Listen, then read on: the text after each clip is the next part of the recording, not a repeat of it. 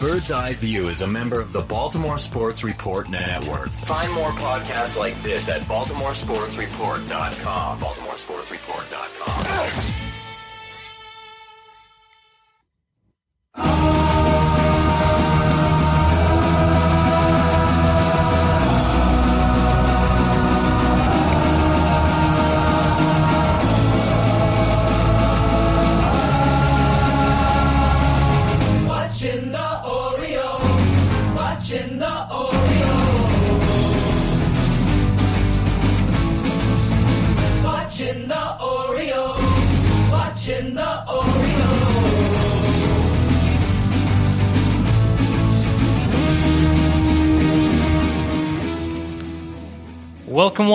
welcome all to Bird's Eye View. When it comes to the Orioles, this weekly podcast is your official source for lack of insight and for baseless opinion.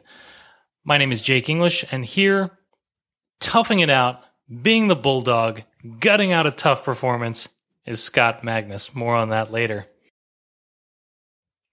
Today is May 5th, 2014, and this is episode 76. Now, if you're listening to my voice, you're more than likely finding us at our website, which is birdseyeviewbaltimore.com. Also possible, Scott, that they've found us at the Baltimore Sports Report Network, which can be found at baltimoresportsreport.com slash network. Scott, I'm going to stop us right here. I want to talk about something that happened this week. I want to talk about something that happened this week on Reddit. Okay. Uh, I'm a, a frequent reader of the uh, Orioles subreddit on Reddit. Uh, I'm not so much a contributor, but I like to lurk, as the kids say.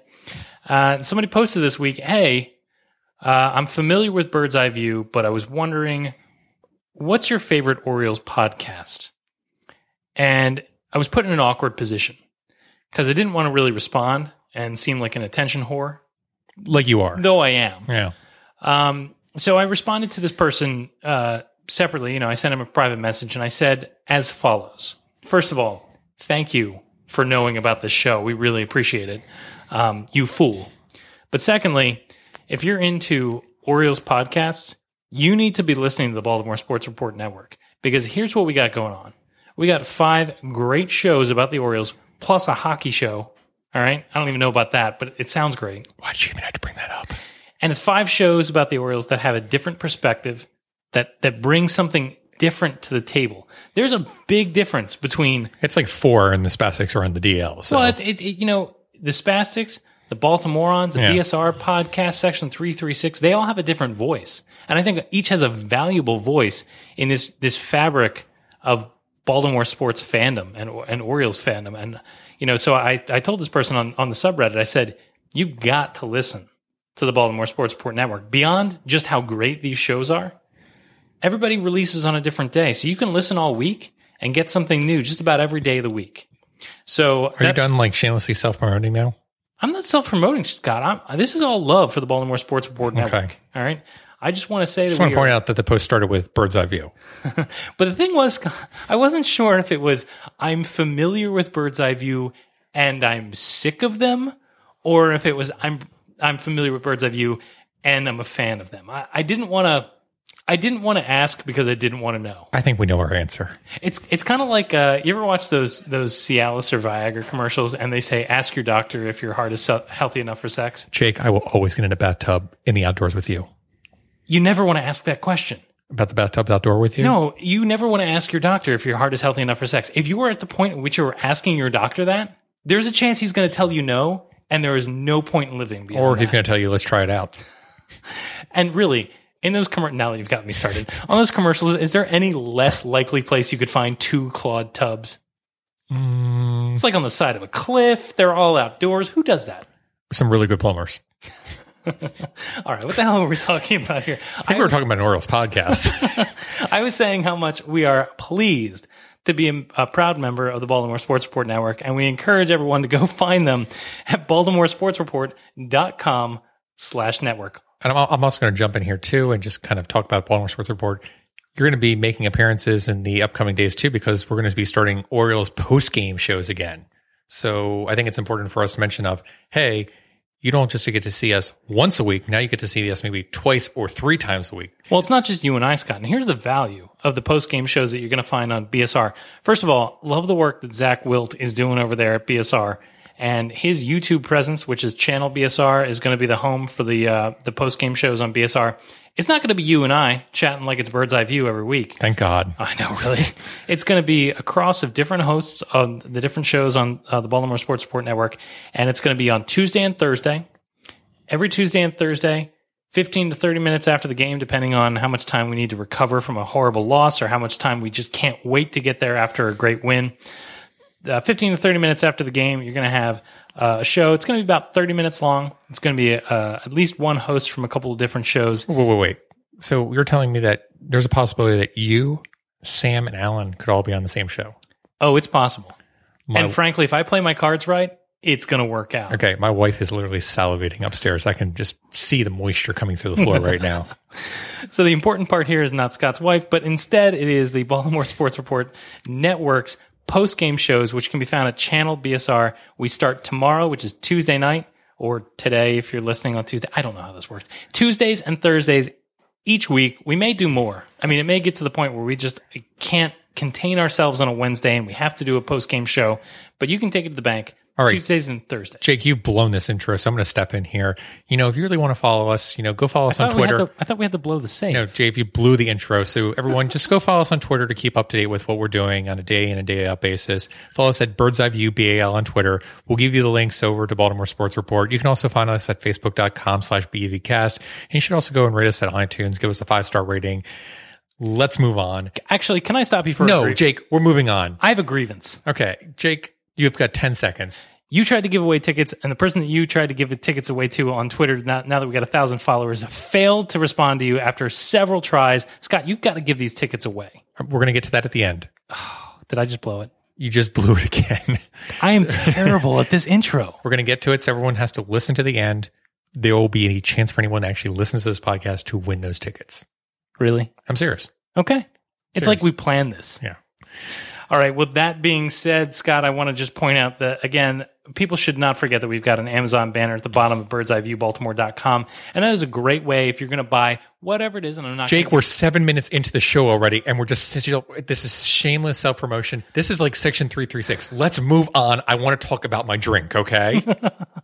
please buy stuff on, on Amazon. And if you do, click through our link. Scott, what are you drinking for this week's drink of the week? no, you start first. Okay. Scott, I am drinking a gin and tonic. I brought the tonic. You supplied the gin. Thank you, sir. Okay. Well, as Jake made reference to, um, I'm feeling a little under the weather. In fact, I thought that I might have to go on a DL stint, and we were going to have to call someone up from Norfolk to uh, fill in for my spot. Um, however, I had a miraculous recovery um, by taking, yeah, by taking some medication. And no, it's not the medication that you would expect of like Pepto Bismol or anything like that. It's the 19th century cure of gin, tonic, and some mint leaves. And I feel perfectly fresh. And I feel like I could do anything in the world right now. Probably even hit better than most of the Orioles could this past weekend. Yikes. Um, so, you know, with that, I, I think it's time we go into the medical wing. So let's let's talk the medical wing. Chris Davis, you know, was going to come off the DL possibly by May 11th.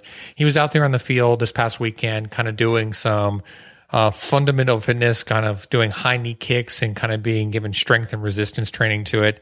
It was kind of interesting to see. He didn't really look like he was, you know, labored at all. Um, but the only thing Davis came afterwards and said was, you know, he really felt that oblique injury when he was throwing the ball around the diamond.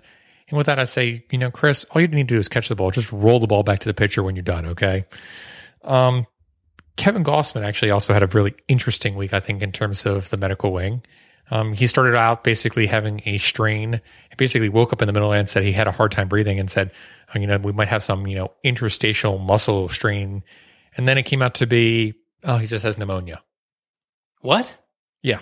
So first he thought it was an oblique. Well, they- then he thought it was an intercostal strain. Yeah. It became pneumonia. And is the next step the plague? No, they just basically said, well, Kevin, you know, you've got a strain. It's it's bad. You know, you'll probably be out for a few weeks. And he's just like, shit. And then they came back and they're like, you know, we actually reviewed the MRI and um, it's not that. So it's it's just pneumonia. As it turns out, you're fine, except that you're not. Yeah. And then, well, actually, pneumonias are great. It's, you know, it's just, okay, that sucks, but at least it's not a muscle strain. Oh, it's just pneumonia? It's just pneumonia. Again, are you keeping your diploma on the wall of the Holiday Inn Express that you stayed at last night? Excuse me, I'm drinking my 19th century medication here.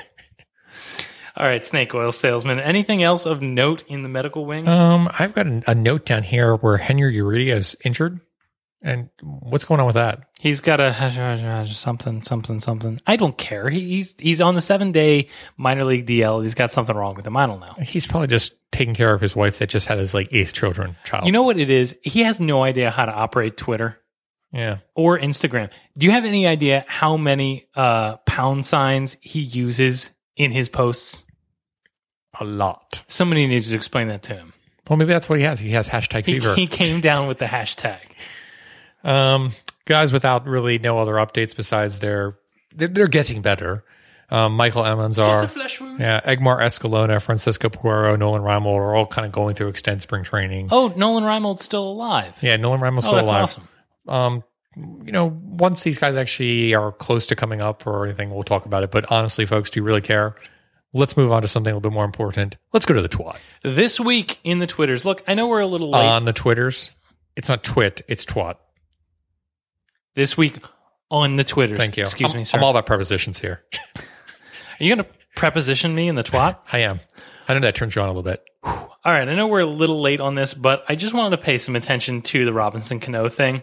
First of all, uh, did you see the Tonight Show with Robinson Cano appearance? I did. That was Jimmy Fallon is um, as much as I hate him for being a Yankees fan and also a Red Sox fan in a previous life. It was a pretty great segment. Um, if anyone didn't get to see it, it was Robinson Cano basically hiding out behind a picture of him and Yankees fans coming up and booing his picture and then him stepping back out and every single Yankees fan saying, "Oh, oh, that's nice to meet you, Robinson." Just Hey, shaking how his you hand. doing, hey, how you doing? It's nice to see you. I, I wish you all the best, but I hope you lose tonight. yeah, exactly. It was it was really funny. It was really well done. Uh, showed a great uh, sense of humor by him. But that having been said, uh, Robinson Cano's ironic return to the Bronx, and here's why it was ironic because. Uh, let me just read a couple tweets here. Uh, the first from Keith Olbermann at Keith Olbermann. Booze for Cano in return to Yankee Stadium, outnumbering cheers two to one. I mean that literally. There were about three people in Yankee Stadium. Yeah, that's that's funny on many levels. Yeah. yeah. The second one here uh, was retweeted by uh, Jay Jaffe, Jay Jaff of Yeah. uh, uh, Sports Illustrated. The original tweet came from Matthew Callan, which is at Scratchbomb. Yankees fans shouting, uh, chanting, "You sold out!" at Robinson Cano. Chants cluster and form a black hole of irony from which no light, can escape. yeah, That's perfect. That is a perfect statement. it's pretty Poorly good. read, but perfect statement. I was at a conference last week, and uh, that prevented me from going to see certain single mission doubleheaders. But I got to meet a lot of Yankees fans down there at this conference, and every single time this I came across one, I basically raised this point to them, and every single one basically had the same comment of, "Well, he shouldn't have left." And I'm like, "Are you kidding me?" How's that Mark Teixeira thing working Yeah. out for you? I was like, "Are you kidding me?" and the Brian McCann thing working out for you, I basically say, and the Ellsbury Yeah. thing I was working out like, for that you. is such a hypocritical statement that you would make that. And they're just like, look, once you're a Yankee, you're a Yankee for life. And I was like, that's such bullshit. that's such bullshit. That's it no, it may be true because once you're a Yankee, nobody else wants you again. Plus, you only get there once you're old and decrepit anyway, right, exactly. and you know you have to stay alive on unicorn blood and all that. All right, let's move past dark magic and let's move to the return of Steve Pearce. Look, someone near and dear to my heart, Steve Pearce, the only Oriole. Who the hell? The only Oriole, by the way, that follows uh, the Bird's Eye View Twitter account. Steve Pearce was released and re-signed by the Orioles. Uh, fake Oriole Bird, which is at fake Oriole Bird, and a fantastic follow. If you're not doing it, you need to be. He shouted, I assume because it's all caps, Orioles sign Steve Pearce for the eighth time. Yes, absolutely. Um, you know, I know he gave the whole one game at a time response to the media, but he went out of his way to make sure he re-signed with the Orioles. He elected free agency once he uh, was released. He was claimed by the Blue Jays. He elected free agency, worked out a deal with the Orioles. He came back. He said, you know, he loves the team. He loves his teammates. He wants to be here. I think it's awesome. Anybody that says Canada is okay in my book. It's also the thing that, um, you know, Steve Pearce, he knows that Buck Showalter values him. He knows that Buck Showalter values his ability to play multiple positions, to come off the bench fresh. He knows that one of his best chances of being on a playoff teams is with the Orioles. He has a comfort level here, and so he also knows the game. He's Steve Pearce. He's going to be your 24th, 25th guy on any team. He would prefer to be here where he's a known commodity rather than going off and making another fresh start. I got to give a shout out. Steve Pearce, I'm glad to have you back in Birdland. Another uh, situation with uh, the State of the American League East, and this is from Jay Jaffe again. Um, it was at Yankee Stadium to see whether what's left of C. Sabathia is less than what's left of Erik Bedard. Good times. I love that. it's like uh, the AL East has been department. Ooh, reminiscing, reminiscing of 2009. Um, other topics was bird's eye view as a game log. Yeah, this was a cool tweet. It came from Christine Taylor, who uh, tweets at Chrissy Taylor 74. She tweeted out experiencing the end of the O's game via Twitter at fake buck at bird's eye view BAL. And, you know, I, I don't presume to be in the head of our Twitter followers or, or any of our friends out there on Twitter. But I think what happens is that several hours after one of the games this week ended, she must have been off at work or something. Yeah. She came back because it was like four in the morning or something ridiculous like that, and basically experienced the end of the game through her Twitter feed. And frankly, if you are out there and Bird's Eye View is a part of your Twitter baseball experience, I'm just gonna, you know, for Scott and I, we are flattered. Thank you for reading. Thank you for listening, and I hope that you know brings a smile to your face during the worst times. I hope it helps you pump your fist during the best times. Again, more shameless self promotion. No, no, no, no. That was just a thanks. Okay, but speaking of shameless, Let's get to really self. let, let's get to really shameless self promotion, and that's Ben freaking McDonald. So we were talking about this on Friday night at your house, and we were talking when uh, WBAL radio came on because we had listened to the radio because someone doesn't have a TV lo- anymore in their living room, so we could watch the Orioles game. Um, anyway, moving on past that. Um, I'm not even. I'm not even going to get into that. It's best my children don't suck their faces into the television. I'm. I've made peace with it. So anyway, um, we were talking. And I was like, you know, whatever happened to Ben McDonald on WBAL Radio? I- You know, I really thought he was a really great contributor whenever he was delivering color commentary. I just really enjoyed him. And we responded to Casey Willett and asked him, you know, where's Ben McDonald? Where has he been? And he responded back to us basically saying he's around. And we responded back, we would really love to hear him again in the near future. And Ben McDonald pops out of nowhere and says, sign me up. I'm ready to see the big boys play some games. Hashtag go O's. And then follows us in the process. Oh, gotta say, that's pretty freaking awesome. Now, Scott, are you okay over there? Do you are your pants tight about this? Uh, I'm a little excited. Um, Will you explain to the listeners a little bit about your experience with with Ben McDonald? Sure. So back when I was a kid, you know, everybody was a Cal Ripken fan. And when Ben McDonald was coming up and we signed him, I was a big Ben McDonald fan because I thought he was going to be the next big thing. because you like a lot of balls in your hand. Well, I just figured, you know, he was being represented by Scott Boras. He's got to be the next big thing. so anyway, you know, for It hurts me so yeah. much. for Halloween the one year, I basically make myself like a little placard, just like the guy with a sandwich board, and I basically stick my head through it. The hanging Chad costume. yeah, basically, but it, it's basically a baseball card instead. So I basically make this upper deck baseball card of Ben McDonald's rookie card, and I basically pop through it. I'm pretty much the only kid walking around there like, I'm sorry, your your face popped through it. yeah, exactly, yeah, Yeah, okay. just my face. It wasn't big enough. My, you know, it hadn't dropped yet, so I apologize. Yeah. I'm sorry to have gone there. Ben McDonald wasn't bald. I mean,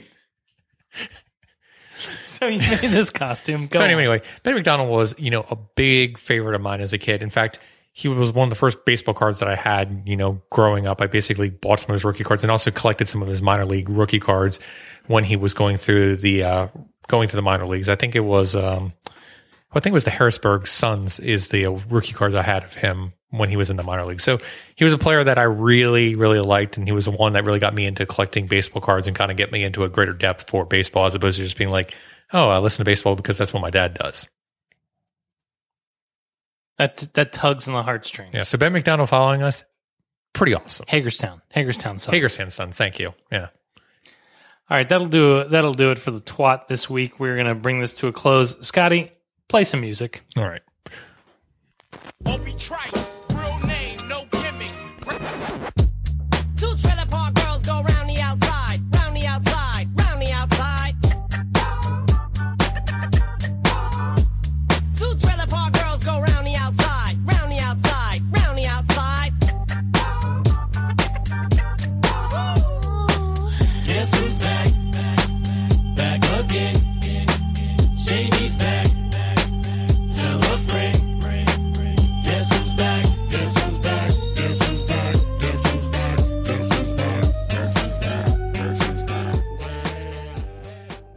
Hey, Scott. Hey, what? That was absolutely horrible, by the way. Excuse me? That was horrible. What? That was horrible. Scott, I love this song. That was horrible. Yes, this, your oldies infused Beatles fan loves this song. Oh my god, that was horrible. Really? that was horrible. Scott, you have no soul. All right, oh my Scott, god. guess who's back? Steve Pearce. No, we've dealt with this. No, Okay. Guess who's back? Um, Manny Machado. Roll out the orange carpet. All your woes are behind you. Ladies and gentlemen, Manny Machado has returned. He made his much anticipated return in the second game of the doubleheader against the Pirates. Whoa, whoa, whoa! Time out, time out. I just want to point out that him not showing up in the first game caused an absolute firestorm of people being like, "Where the hell is Manny?" That's because they're idiots. Anyway, he showed up in the second game of the Pirates game on Thursday. Showalter held him out of the lineup for game one. He, he thought that it was a, a little much to ask the young Machado, as Britt Ghiroli would say, I think he just had to prove himself at that point. to play uh, third base for uh, 18 innings on his first day back. Here's the thing about the game. Did you did you watch that game? I did not get to see the afternoon game. I was um, streaming it on the radio through my phone at a cocktail hour with the Yankees fans constantly coming up to me and me saying, "Go f- off." The best thing about that game was Manny Machado's first at bat. And when he strode to the plate, both the radio broadcast and the television broadcast said, We know we love the sound of our own voices, but we're going to shut up for a minute. We're going to join Ryan Wagner in the booth. We're going to listen to the introduction, and we're going to play you a minute solid, at least, of Camden Yard's welcome of Manny Machado. And if you haven't listened to it, we're going to put a link in the show notes about uh, both the the radio and the the television broadcast. It, it gave me goosebumps. It did. So I'm going to take um, that Jim Hunter wasn't doing uh, the announcing that night I don't have any idea, but because there's no uh, way he could have been kept quiet for. It, it was a it was. Joe Angel. It was Joe Angel who was doing the play by play. Okay, Um, so you're talking about WBAL radio. This wasn't on MASN. oh both. Oh, it was both. It was They both. basically both went exactly absolutely quiet, and they just let the crowd kind of respond. Yes, Okay. and it was nice. It was nice, and it was cool because you watched Manny kind of like trying to play it off. You know, like stepping out, taking a couple swings. Stop swings. it! Stop it! but he uh you know he was he was loving it the crowd was loving him and it was just when you think back to that moment when he rounded first last year Oh, he didn't round it. and he got hurt and how terrible you felt and how how awful it must have been for him. Because remember he came out and said i thought my career was over. It was a great moment for baltimore baseball. It really was. And and if you don't remember how terrible it was go back and listen. We had to record a podcast that evening. We we watched the game where he got hurt and then we like turned on the mics and we were like uh everything sucks. We did a cold open that night, which was pretty good. yeah.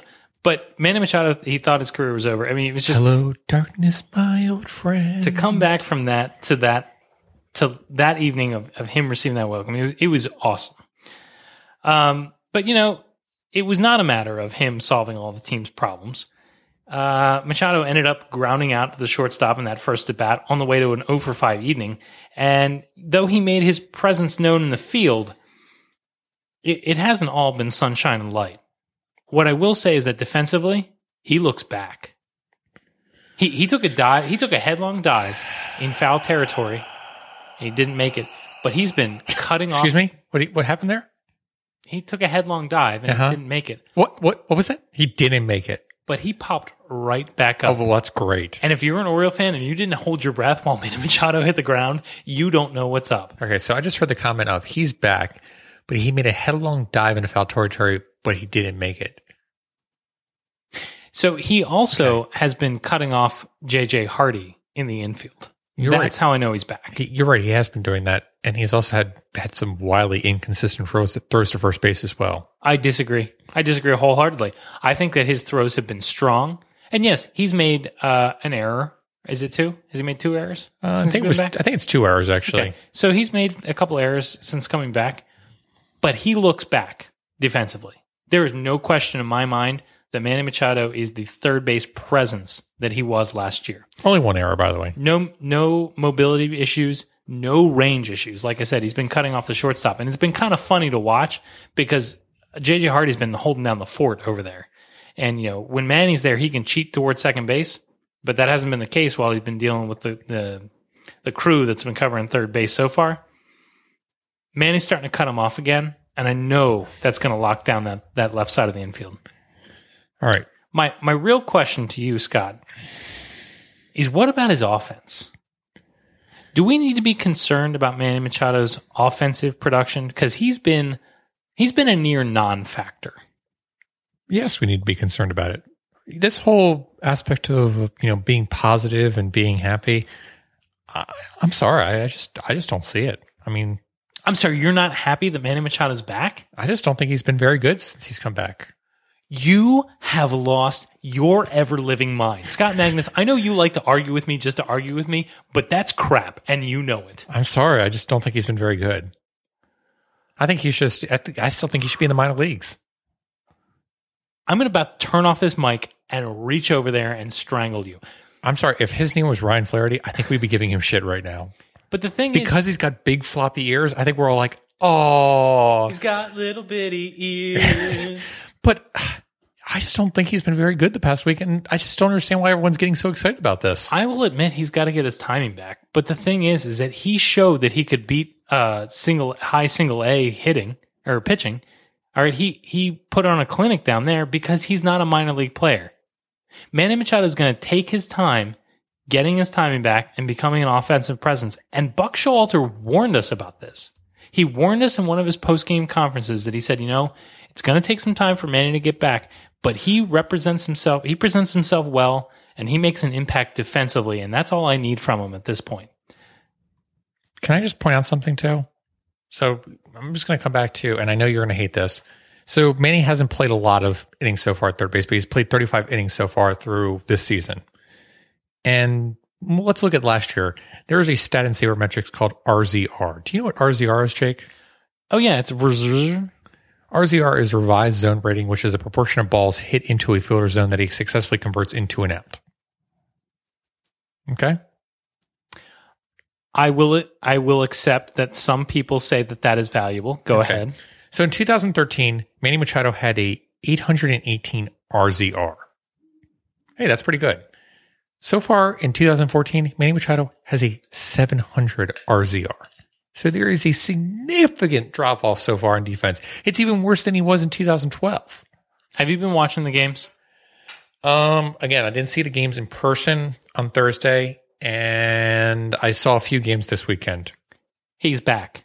Take my word for it. This is coming from the man that made me play Eminem on this podcast. Scott, I have no stats to support this, but look at my eyes right now. Are you going to tell me your gut feels it? He's back. Okay. Defensively, he's back. My question is this. It's taken him a while to get his timing back. It's taking him a while to get back defensively or offensively. Should he be number two in the lineup? No, he should not be number two in the lineup right now. He should be more like, oh, I don't know, sixth or seventh in the lineup. I wholeheartedly agree. I think if Buck's going to let him get back to being himself, he needs to put him lower down the lineup. Yeah, you know, you look at the number two spot, and we've talked about this before. Number two spot is such a critical position in terms of having a high on base percentage player being in that position. And Manny's still trying to figure out his swing. I don't, you know, it, he really needs to be in that seventh hole and just kind of, you know, getting his swing back. I- I don't know what I don't understand what Buck is thinking of. Well, he's our number two hitter, but he's not our number two hitter right now. Absolutely. I, I wholeheartedly agree with you. The other problem I have is that I think he's putting Machado in the two hole just so that he can move Nelson Cruz down, who's been en fuego. And maybe he doesn't have a whole lot of better options than Manny Machado for number two. But I think it's not only good for the club, but I think it's good for Manny to drop him down. Oh, I, I, I agree totally. I think he's pressing a lot up there. Um, he, you know, we'll give him a positive here. He is driving the ball pretty well. Let me ask you this last thing. Okay. Manny Machado, he's back. I I love seeing number 13 on the field. I love seeing him in the batter's box, even though we're not getting a lot of production from him offensively. As an Oriole fan, nothing is better than the fact that Manny Machado is back. But is the workload going to be every game, every inning from here on out? Or do you think Buck is going to be a little more judicious than that and give him some some time off, more so than maybe he would have last year? Mm, I think he'll definitely give him some additional time off because Buck has already come out, you know, at you know FanFest this year and saying I think we didn't give enough our players time off. So definitely think you know Manny's going to get time off, especially when he's recovering from his injury. I don't know if that's going to happen this week because they had the off day today. So you know I think he'll play all three games in Tampa Bay, but I don't know, Jake. I need to see something more from him. I think you are absolutely insane, and I refuse to say that there's any credibility to the things you're saying. Scott, I know he's not doing anything for us, but I'd be fine with him not doing anything for us in the eight hole. You're right. I'm, I'd be perfectly fine with him doing nothing for us in Norfolk. You, sir, wound me, and you wound Man- Manny Machado. Scott, we're done with this conversation. Play some music.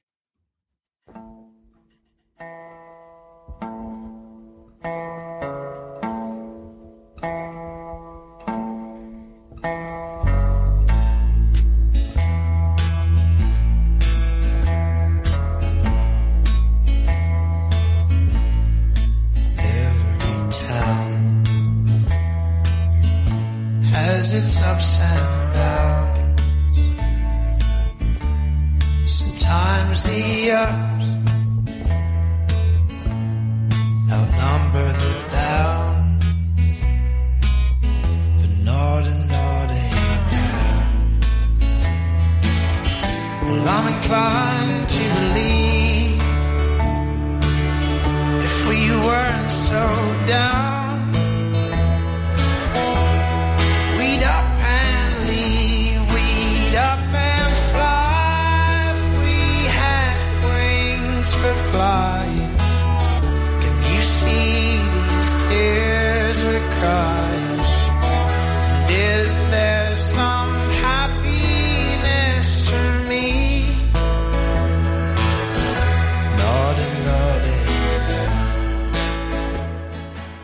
Jake, it was a, a tough, tough weekend in terms of that twin series. You know, coming off the sweep of the uh, doubleheader, I think everyone had really good feelings. And then we hit Friday's game, and hey, Ubaldo Jimenez actually pitched pretty decently. Everyone's just like, all right, you know, we, we- things are turning around." And then all of a sudden, you lose two games in a row to the Twins, and there's no offense.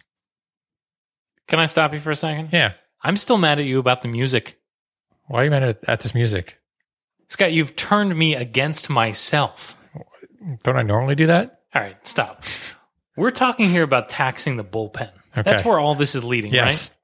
So the the segue there is taxation. yes, All right, and you went with a cover, a beautiful cover yeah. Of "Not in Nottingham" by Mumford and Sons. Yes. from one of my all time favorite movies. Yes, and in fact, one of Mumford and Sons' favorite movies of all time as It's, well. the, it's the best Disney movie there is. they basically said it's the best movie of all time.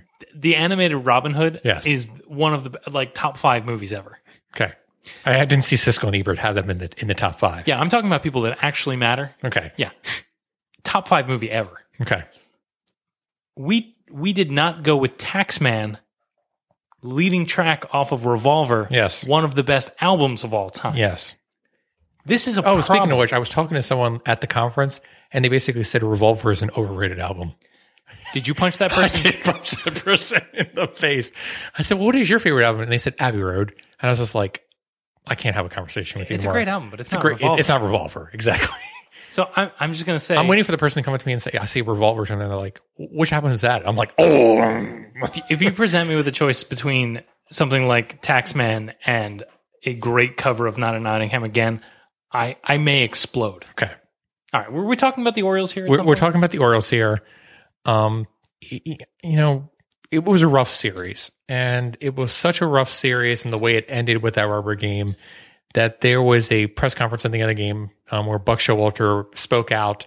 Um, and I just want to let you listen. I want to let our fans listen to this again if you haven't heard it. I, I did not hear this Okay. real time. I just want you to listen to it and see, you know, what your thoughts are. In the rubber game today, Miguel kept you in it early, but then it seemed to come away from him in the fifth. Yep, it did. But uh, I don't know what the. Uh, uh, he was pretty effective early on. You know, He really it's the was. First time a, a team sees a guy, he's never pitched against him. You kind of like it you know, early on, but they made some adjustment. I thought his command got away from him after the first couple of innings. And again, this that was the first time the Twins actually had like seen was Miguel Gonzalez. good outing, but uh, you know, couldn't hold together. And we keep getting those type of outings. It's going to really put a pressure on uh, you know, the pieces we have in the bullpen. So that's unfortunate. We uh, we're going to pay that piper if we continue down that road. Well, it was uh, also tough. There were a couple of real close pitches in the fifth, uh, in particular to Kubel. We thought he was struck out. He wasn't. I know you have nothing to control that, but uh, when things are going that way, I guess that's how it goes. Yeah, that'd be a convenient excuse. You For a homer. Uh, there were some real close pitches on uh, Scopey that uh, set up, uh, you know, a s- situation. You know, really, if you look back at the series, we just haven't swung the bats very well. We've hit a lot of balls Ooh. firm Oh. out there in in those big alleys in center field, and you know they they're pitching effectively Really to the ballpark. big ballpark. stadium. And, you know, you can't always dial up certain things. You know, Hughes was- was a good pickup for them. He's going to play well. Uh, pitch can't well believe he's them. playing That's- well. His, his effectiveness really plays here in this park, but. Uh, A really big park. uh, you know that that Only you know, big for umpires us. Yeah. far from the, from a problem for us. Well, and the other uh, frustrating part of that, uh, you know, you, you do hit a lot of balls hard, but unfortunately they go right at fielders, and instead of turning into potential rallies, they turn into outs. Yeah, that that will turn, but uh, you know we, That's we had some BABIP. bats that uh, you know that weren't typical, and uh, hopefully we'll make the adjustment and uh, try to get a night's sleep but, uh, with an off day that and get our legs back under us a little bit, but. You know, a little disappointed in that part of it, and you know we got to pitch better. You know, we got to pitch better, and, and otherwise, some of our bullpen guys are really going to get taxed, and I'm not going to let that happen. Whoa. Appreciate the visit. Okay, thank you. Yeah. Um, wow. Um, Buck was pretty straightforward to the point, and really didn't want to have to deal with Jim Hunter right after that rubber game. So uh, that's actually probably one of the more you know direct and kind of just kind of like get the hell away from me moments from Buck. I mean, Yeah, but he's not. He's not very critical of his players, and he was in know. that. I like interview. our guys. He he said two things that jumped out at me. Yeah. One, we're not swinging the bats, Mhm. and that that basically says we're not getting it done. And usually, what he does, well, you know, you got to credit the other guys, and or, or uh, we'll come around. That's He just tried to baseball. credit. He tried to credit Phil Hughes in his really big stadium that he's pitching in. No, no, no. He said we're not swinging the bat. And if you pay attention to Buck Showalter across the season, you know that that is uncharacteristic for a post game interview. Oh yeah. Second of all, he said our starting pitching is not getting it done, and that means that our bullpen is going to get taxed, and I'm not going to let that happen. Yeah. And if you were watching, you should definitely add the dun dun dun. It's ooh, got a little hot in here. So Um, I mean, what does he do? Okay, so what can Buck do? Um, okay, we talked about this last week with the bullpen being taxed. And we also predicted that Brad Brach could be moved up into the bullpen, and he was moved into the bullpen, and he has demonstrated the ability to have a high strike per nine innings, but he hasn't been very effective so far, um, giving up several hits throughout, you know, you know, his appearances, and a lot of them have been kind of mop up duty a little bit, but again, he has a 16.20 ERA, and part of that is due to That doesn't sound good. part of that's due to one of the home runs he gave up. He gave up a three run homer, and that was you know that that's going to contribute any time that you give it in a reliever appearance. But he also had a 500 average, so yes, he didn't really give up the walks, and he did get a lot of strikeouts. Um, but at the same point, there were a lot of hits against him. There were five hits against him in a inning in, two thirds. So yes, he's got a high strikeout volume, but again, if there's a lot of people hitting hits off of him, not a good sign. And it didn't seem to be confusing people up there at the plate. I don't think we've answered the question. Okay, so Buck, Buck Showalter said, I'm not going to let the pen get taxed. So let me ask you this. Does I'm not going to let the pen get taxed mean one, I'm going to bring up additional arms mm-hmm. or I'm going to exchange the arms in the bullpen to make sure that these guys are fresh? right, Or does it mean I'm not going to let these guys in the rotation who aren't pulling their weight stay in the rotation much longer? I think it was really interesting that he used the verbiage right after Gonzo's start because he hasn't really given that kind of statement. Even like, let's go back to um, Thursday's doubleheader game where Chris Tillman threw 50 pitches in the first inning. And I hate to bring that up because that was just, oh my gosh. yeah. But again, he even came out after the end of that game and said, you know, I really was impressed how Tillman was able to come back in multiple innings and at least get through the rest of that game. You know, a lot of pitchers could just never come back out that next inning and, you know, be able to recover. And that was a good spin control on him. This had no spin control on it at all. It was literally, I'm going to lay the smack down and just, you know, slap somebody around. you know, Everything sucks. yeah. Okay, let's go through our options. And we went through these before. Let's, you know, we would have given consideration that Gausman would have been the individual that possibly could come up. But right now, I'm not sure Gausman's the answer. Like we talked about, he's, you know, on the DL right now, but not just the DL. He's only been throwing 75 pitches. The Orioles have specifically been limiting his pitches and his inning count in order to not keep get him worn out through later the season. If it were me, as soon as he comes back from this DL, I throw away that pitch count. I just say, we're going to throw you up to 100 pitches. We need to start stretching you out. You know, you're out of this DL role. You know, let's get let's get things back together again. I actually want to bring up something that that came up on the telecast. I think it was the last game. What was the last game? Sunday? Yeah. I think it was Sunday. It may have been Saturday, but I think it was Sunday that came up on the MASN telecast. They were talking about Zach Britton. And apparently Bordy or Hunter, I think it was Bordick, had been talking to Zach Britton. And Britton apparently told him that he's learned more about pitching being out there in the bullpen than he ever had before. And the reason was because he had to watch a lot of the game and then he had to be alert because he could have been brought in at any moment. And he had to think about how the starting pitcher or the pitcher that was in at the time approached that hitter. And he would talk about it with the other guys in the bullpen. And that's really made him grow as a pitcher.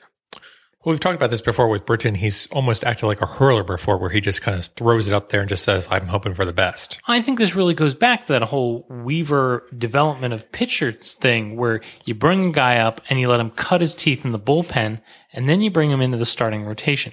And you're talking about it's time to It could also up, be that Dom Chiti has some really good stuff out there. You- you're saying, you know, we got to bring up Gausman because he's the real deal. He's got to be in the starting rotation. I'm not saying he's the real deal. It's the question of is he better than what we currently have in the rotation? I wonder if we need to go back to that formula of bring a guy into the bullpen, mm-hmm. let him learn about pitching. Sure. Let him get some efficient innings under his mm-hmm. belt. Let him grow some confidence before you put him into a starter's role. Well, I mean, let's give consideration to one of the topics I brought up with Steve Molesky in our, one of our episodes, and it was okay. We've got a bunch of pitchers here that are pitching, you know, five to six innings. We really need to have the multi-inning pitcher here. Um, you know, let's look at Sunday's start. Miguel Gonzalez goes four and a third. If you could have had a player come in and pitch three innings there, that would have been a huge benefit for the bullpen. And also, you could have basically turned the game around there. You know, if Britton or Matusz or let's just say Gausman could have came in and pitched three innings there, that would have been, you know, absolutely huge. I'm going to come back to TJ McFarland. Let's go back to Ubaldo Jimenez's start where he pitched six innings and TJ McFarland came in and pitched three more innings on top of it and really saved the bullpen on that one Friday night. Relievers that are able to go two or three innings is a huge boost and benefit to the bullpen, but also starting rotation uh, pitchers that are only going to be able to go five to six innings. And you know, this is nothing new from, you know, the Orioles are not the only one that are suffering this fate. There are plenty of other teams that are suffering the similar fate. It's just that it, we've seen this happen far too often and it needs to stop not just this year, but we've seen it last year as well. You know, it's interesting. Clay Sowers, is it Sowers? Sowers, yeah. Uh, K Sowers ESR on Twitter You was- your report. was ranting. And I, I say ranting, and I don't mean that negatively, but he was going to town saying the Orioles bullpen isn't overused. The Orioles bullpen is not overtaxed. Look at all these other clubs that have more innings being uh, doled out by their bullpen than the Orioles. You're right. And we the Orioles are not in the worst condition. We talked about that. We, the Orioles were like 20th. Right. I, I will say that he's he's got a point that there are other teams that are that are in worse shape than the Orioles. But I think that just goes back to what you just said, which is that the Orioles aren't the only club in this situation. One of the things that Buck Showalter said recently that I thought was really interesting. Again, this comes back to something that I, I heard while watching the MASN broadcast, is that Buck Showalter has said that he thinks that guys like Steve Pearce and Ryan Flaherty are going to become incredibly important to major league clubs because he views adding a 13th man to the bull, you know, to the pitching staff and an eighth reliever as an inevitability Right. because the starters can't go longer. There's so many specialists. You have to use more pitchers and guys that can be versatile on the bench in what will have to become a three man bench are going to become incredibly valuable. Hmm. And I think that goes to show that, you know, maybe we're seeing a change in the tide of the way baseball is played. you know, maybe we are getting to the point where we are uh, making specialists too early, where we're not demanding enough of our pitchers early on, where they're not getting used to being able to throw, you know, 100, 120, 130 pitches, where we simply are getting to the point where you're going to have Well, one Verlander and 300 Miguel Gonzalez. well, it's like Jim Palmer says. He's like, we've been babying these pitchers for too long. We just need to let go, out, let them go out there and see what they can do. Yeah. I, I think it's really interesting to see what happens. We- We've danced around it. Scott, I'm going to ask you straight up. Is Buck going to bring up another reliever? Okay. Is he going to replace a reliever? Is he going to go short and bench? Or is he going to replace somebody in the starting rotation? What do you think? Go. Well, taking the fact that the Orioles scratched TJ McFarland from his Norfolk start, I think that answers the question of TJ McFarland will become up for this team in the near future. Um, you know, there's plenty of people that are going to come back and say, you know, we should take Gonzo out of the rotation and we should put in like a Britton or Matusz or TJ McFarland or a Steve Johnson and let them have a chance to prove their merit. Miguel Gonzalez was a minor league pitcher when we first picked him up. This is kind of what we expected. We didn't, we shouldn't have expected anything more than that. Uh, You know, but you look at, you know, his performances in 2012 and 2013, and they actually are pretty good. ERR, ERR wise, they're very good. You know, you look at their FIP, it's not terrible. It's exactly what you'd expect from a number four or number five starter. I don't know if Britton or Matusz or McFarland or Steve Johnson is going to be any better.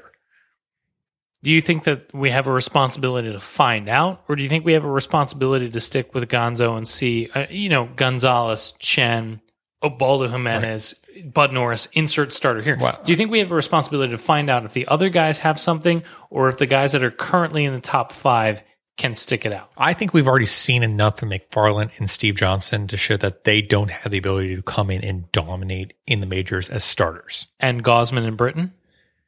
Um, you mean Britton and Matusz? No, I mean Gausman and Britton. Uh, okay, like Gausman and Britton. Gausman definitely hasn't had enough of a track record for me to say no. There's no way.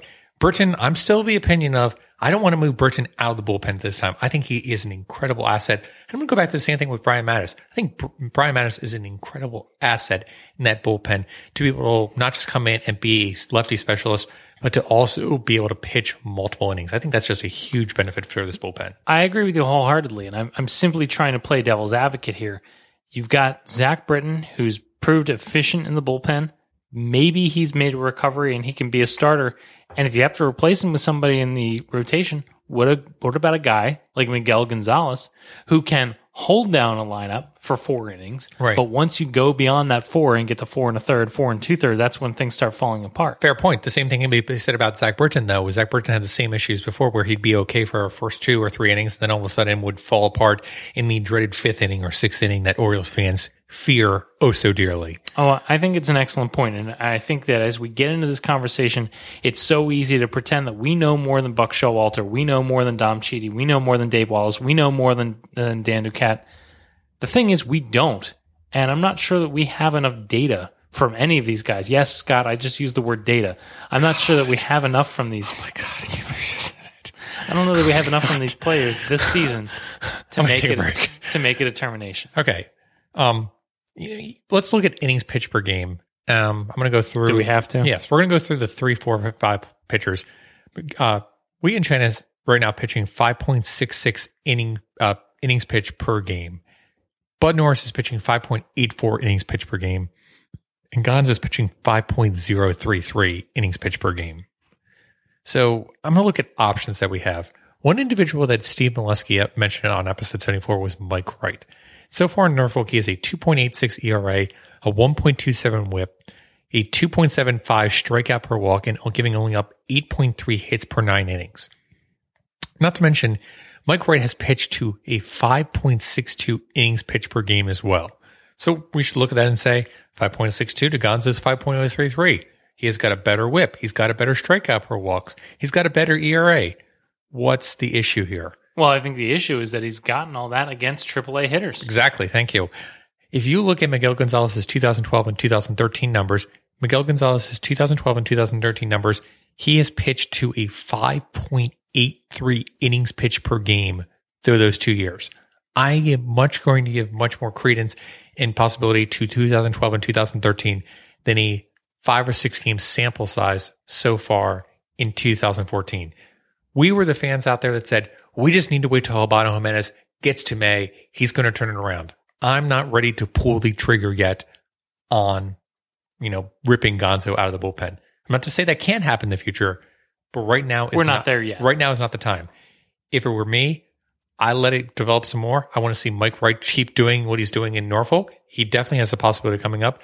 But similarly, I want to see Gausman come back and I want to see if he can continue to do the work. I also want to see if Gamboa continues to do the work as well. Gamboa right now is pitching to a five innings per game, uh, innings pitch per game. He would be a very interesting person in the rotation, but not just in the rotation, but in the bullpen as well as being that long reliever. It, I can't imagine the havoc that it could wreak of saying, okay, we're going to have a starting pitcher. Okay, now you're going to have a knuckleball come in for three or four innings and all of a sudden throw knuckleballs. Oh, and then after this guy comes in, we're going to bring Tommy Hunter in for the ninth inning. And now you're going to have to catch up to a 99 mile per hour fastball. Absolutely. Um, so we talked about the 40 man roster spot. There is an open spot available. Mike Wright might fit that bill. Um, or maybe the Orioles are holding it open and, you know, giving consideration to picking up someone off the waiver wire. I think based off of the information that TJ McFarland was, you know, scratched, I think we'll see TJ McFarland up here for probably a Jamal weeks, um, in, in the near future. You know, I think it's just something we need to play, but I don't think it's time to start playing rotation you know, roster roulette and just kind of spinning and seeing who comes out of it. Let's give it some more time, Baltimore Orioles fans. I want to see how the rest of May develops. All right. Now you mentioned rotation roulette. You may be a gambler there, Scott Magnus. Let's uh let's play another game. Let's see who won this week at Fantasy Boss.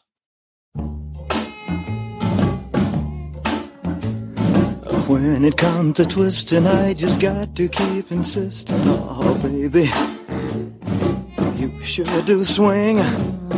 When it comes to twisting, I just got to keep insisting on daddy. Hey, you are the king. Baby, you've got me beat up and down, inside out and across. Oh, yeah. But in the middle of the night, when the moon is shining bright, ah, you're the boss. Yes, Jake, I am the winner this week once again. God, I hate this version of this song. Winner. So, Jake, you went with the simplistic stat of RBIs, and I went with Nelson. I believe that's ours BI, but go yeah, ahead. I went with Nelson Cruz, and you went with. I thought you had actually went with Matt Wieters, but you actually went with Adam Jones. I did select Adam Jones. I thought he was due for a big bounce back week. Um, wow, wow, bad move, sir. He he did not have a bounce back week. No, he did not. Um, you know, I'm going to give you a tip of the cap though in this segment. I'm going to take the three-two lead with no asterisks. No asterisk, you win. But you did have a great tweet and said Nelson Cruz is slow trying the bases because of the other 24 guys on his back. Well done, sir. I just also want to point out that the home run that he hit into the left field third deck in the Twins game on Friday night was a moonshot. It was redonkulous. It was a moonshot. So, Jake, um, with that, I am going to go with a stat that I think you're going to love. I doubt it, but go ahead. Okay. Um, I'm going to go with a stat for one of our pitchers, and it's going to be um, first pitch strikes thrown. Oh, okay. I got this. Okay.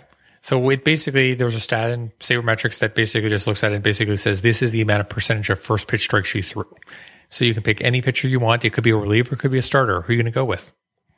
Well, let me uh, let me stop you right here. Yeah. It probably behooves us to to select a, a starter because you're going to have more chances at the first pitch. Not necessarily. You might want to go to with a reliever that has a limited arsenal, but always goes for the first pitch strike. All right. Um, I am going to go. Okay. Jesus, is terrible. I'm going to go with Miguel Gonzalez. Oh my god. Instant win for me.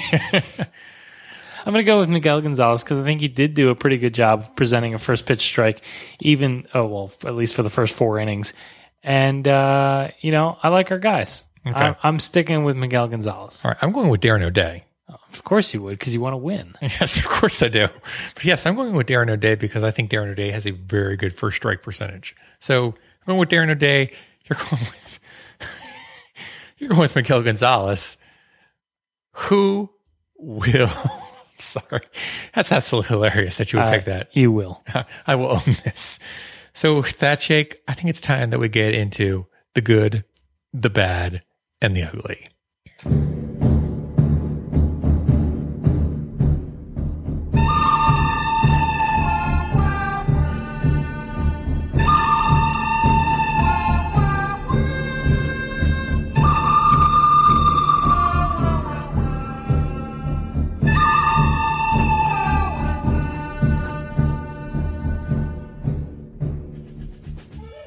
Yes, folks, it's time for the good, the bad, and the ugly.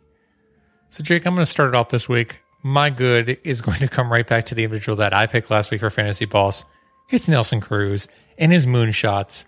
He truly is, you know, one third of the offense on this team with Matt Wieters and Nick Markakis. And he was the only guy who seemed interested in winning this No, week. no, no, no. no. Mar- Nick Markakis and Matt Wieters had very good weekends too. So, you know, but Nelson Cruz, you know, he is hitting the long ball just like Chris Davis did last year. I think we look at Chris Davis' numbers and we look at Nelson Cruz's numbers from last year. Nelson Cruz is having a banner year. Sure is. All right, my good for this week is Ubaldo Jimenez. I'm really hoping that this Ubaldo Jimenez is the one that shows up for the rest of the season. I don't want to fall into the trap of saying, oh, he's back because he's had one good start. But it was a pretty good start. Yeah. It, it was, yeah, it was a good start. It's a good sign to see. He was also the only Orioles pitcher this way through this part of the way through the rotation that had went more than a five and a third innings pitched. Woof. All right, my good for this week is Ubaldo Jimenez. What do you have for bad? Uh, my bad for the week is going to go with your fantasy ball segment, which was Adam Jones. Adam Jones batting in the number four hole is an absolute travesty. There is no way that Adam Jones should be batting in the number four hole. Yes, I realize that Chris Davis is on the DL, but he should not be the number four hole. Please, please, Nelson Cruz in the number four hole and put Adam Jones, I guess at the, I guess in the number three hole for the time being. As we talked about, the number three hole actually isn't as important according to you know research from the book. So Adam Jones number three spot, Nelson Cruz number four spot, Matt Wieters number five spot. Moving on. All right, my bad for this week. My bad is Jonathan Schoop. Look, Jonathan Schoop is just not getting it done at the plate. And it's nice that Jonathan's been moved from third base to second base where he can actually contribute at a high level, where he can play a position that he's, well, he's been playing in the minors all this time that we've been trying to race him to the majors so that he can actually give us something. Something that Brian Roberts couldn't, something uh, Ryan Flaherty couldn't. But the problem is, is that that glimmer of hope that we had for Jonathan Schoop actually producing at a major league level offensively, we just haven't seen thus far. Jonathan Schoop is a rally killer. Jonathan Schoop is mini me to Adam Jones as far as swinging at those pitches. He's he's just well, this week he's bad. In 12 at bats, two hits. Two hits. A 167 average. Not good. Um, Jake, I'm going to go to my ugly. My ugly this week is going to be 50 pitch first innings. That was really ugly. no one wants to see a 50 pitch first inning. Not to mention, it's not so much, you know, terrible that Chris Tillman had a 50 pitch first inning, but it was the plate discipline of the Pittsburgh Pirates and the lack of it of the Baltimore Orioles the following half inning just, just makes you go, Gah! Watching the Pirates continually foul balls off and work, you know, full counts and get on base and walk and runs. And you're just looking and you're like, why can't the Orioles do that? I mean, wouldn't you just, can you ever imagine the Orioles having a 50 pitch inning? I can't imagine it at all. I can I can imagine them seeing 50 pitches over the course of three or four innings. Yes. So 50 pitch innings, you're on notice. 50 pitch innings for Orioles starters. You're on notice. yes. All right, my bad for this week. Scott, my bad is fate. Oh, cruel fate. Why would you do A this? pox on you. Why would you do this to me, cruel fate? All right, of course I'm talking about the single admission doubleheader. Why? Why would we have a single admission doubleheader scheduled on the one day of the week I could not go to baseball games? Look, I had something going on. I couldn't go for any reason. There was no way I could go on Thursday. So not only did we have one game instead of none on the off days. We had two. And anybody who's listening to my voice probably knows what how desperately in love I am with the single admission doubleheader. It is a throwback to a far bygone era, a time when baseball desperately needed the single admission doubleheader to drum up business. Obviously, it's gone. The single admission doubleheader exists only as a scheduling emergency, but it is one of the intricacies of baseball, the idiosyncrasies of baseball that makes it a beautiful game. Scott, you can go to a single admission doubleheader and watch six plus hours of baseball. You can be in that perfect place, Camden Yards, to watch them prep the field. You can watch the media shuffle in and out of the, the press box. You can watch the ushers prepare their section. You can soak up everything that goes into making a baseball game happen, making an Orioles game happen that you don't get to see on a regular day. Yeah. You you literally get to take it all in. And I couldn't go. Why, cruel fate? Why? I, th- I think it's called a wife. It wasn't just that. It was it was a lot it was a lot of factors on Thursday. So my bad my ugly this week, It's Sarah English. cruel fate for this week that would not align the stars such that I could attend the rare single admission doubleheader. I think we were both in this boat of I was in a conference in Florida, so I was unable to attend. And the closest baseball that I had to me was Tropicana Stadium. I had a work thing going on. and you had a work thing helpful. going on. So, you know, darn work, darn work indeed. So, Jake, we're gonna, you know, close things up. We're gonna, you know, bring this podcast to an end. We're gonna blow the save, and I promise people, you know, we basically had offer the Twitter tickets.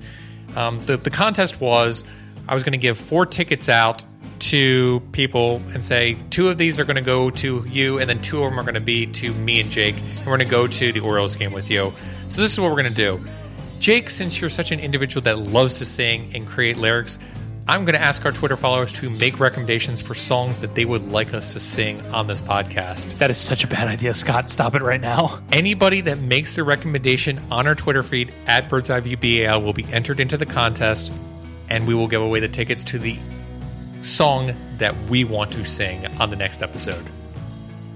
This is horrific. You are a monster, sir.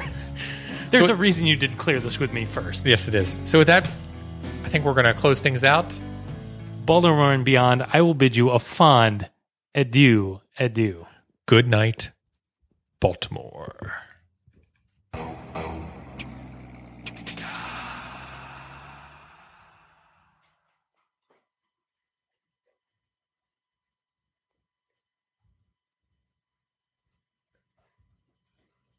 You're still here? It's over.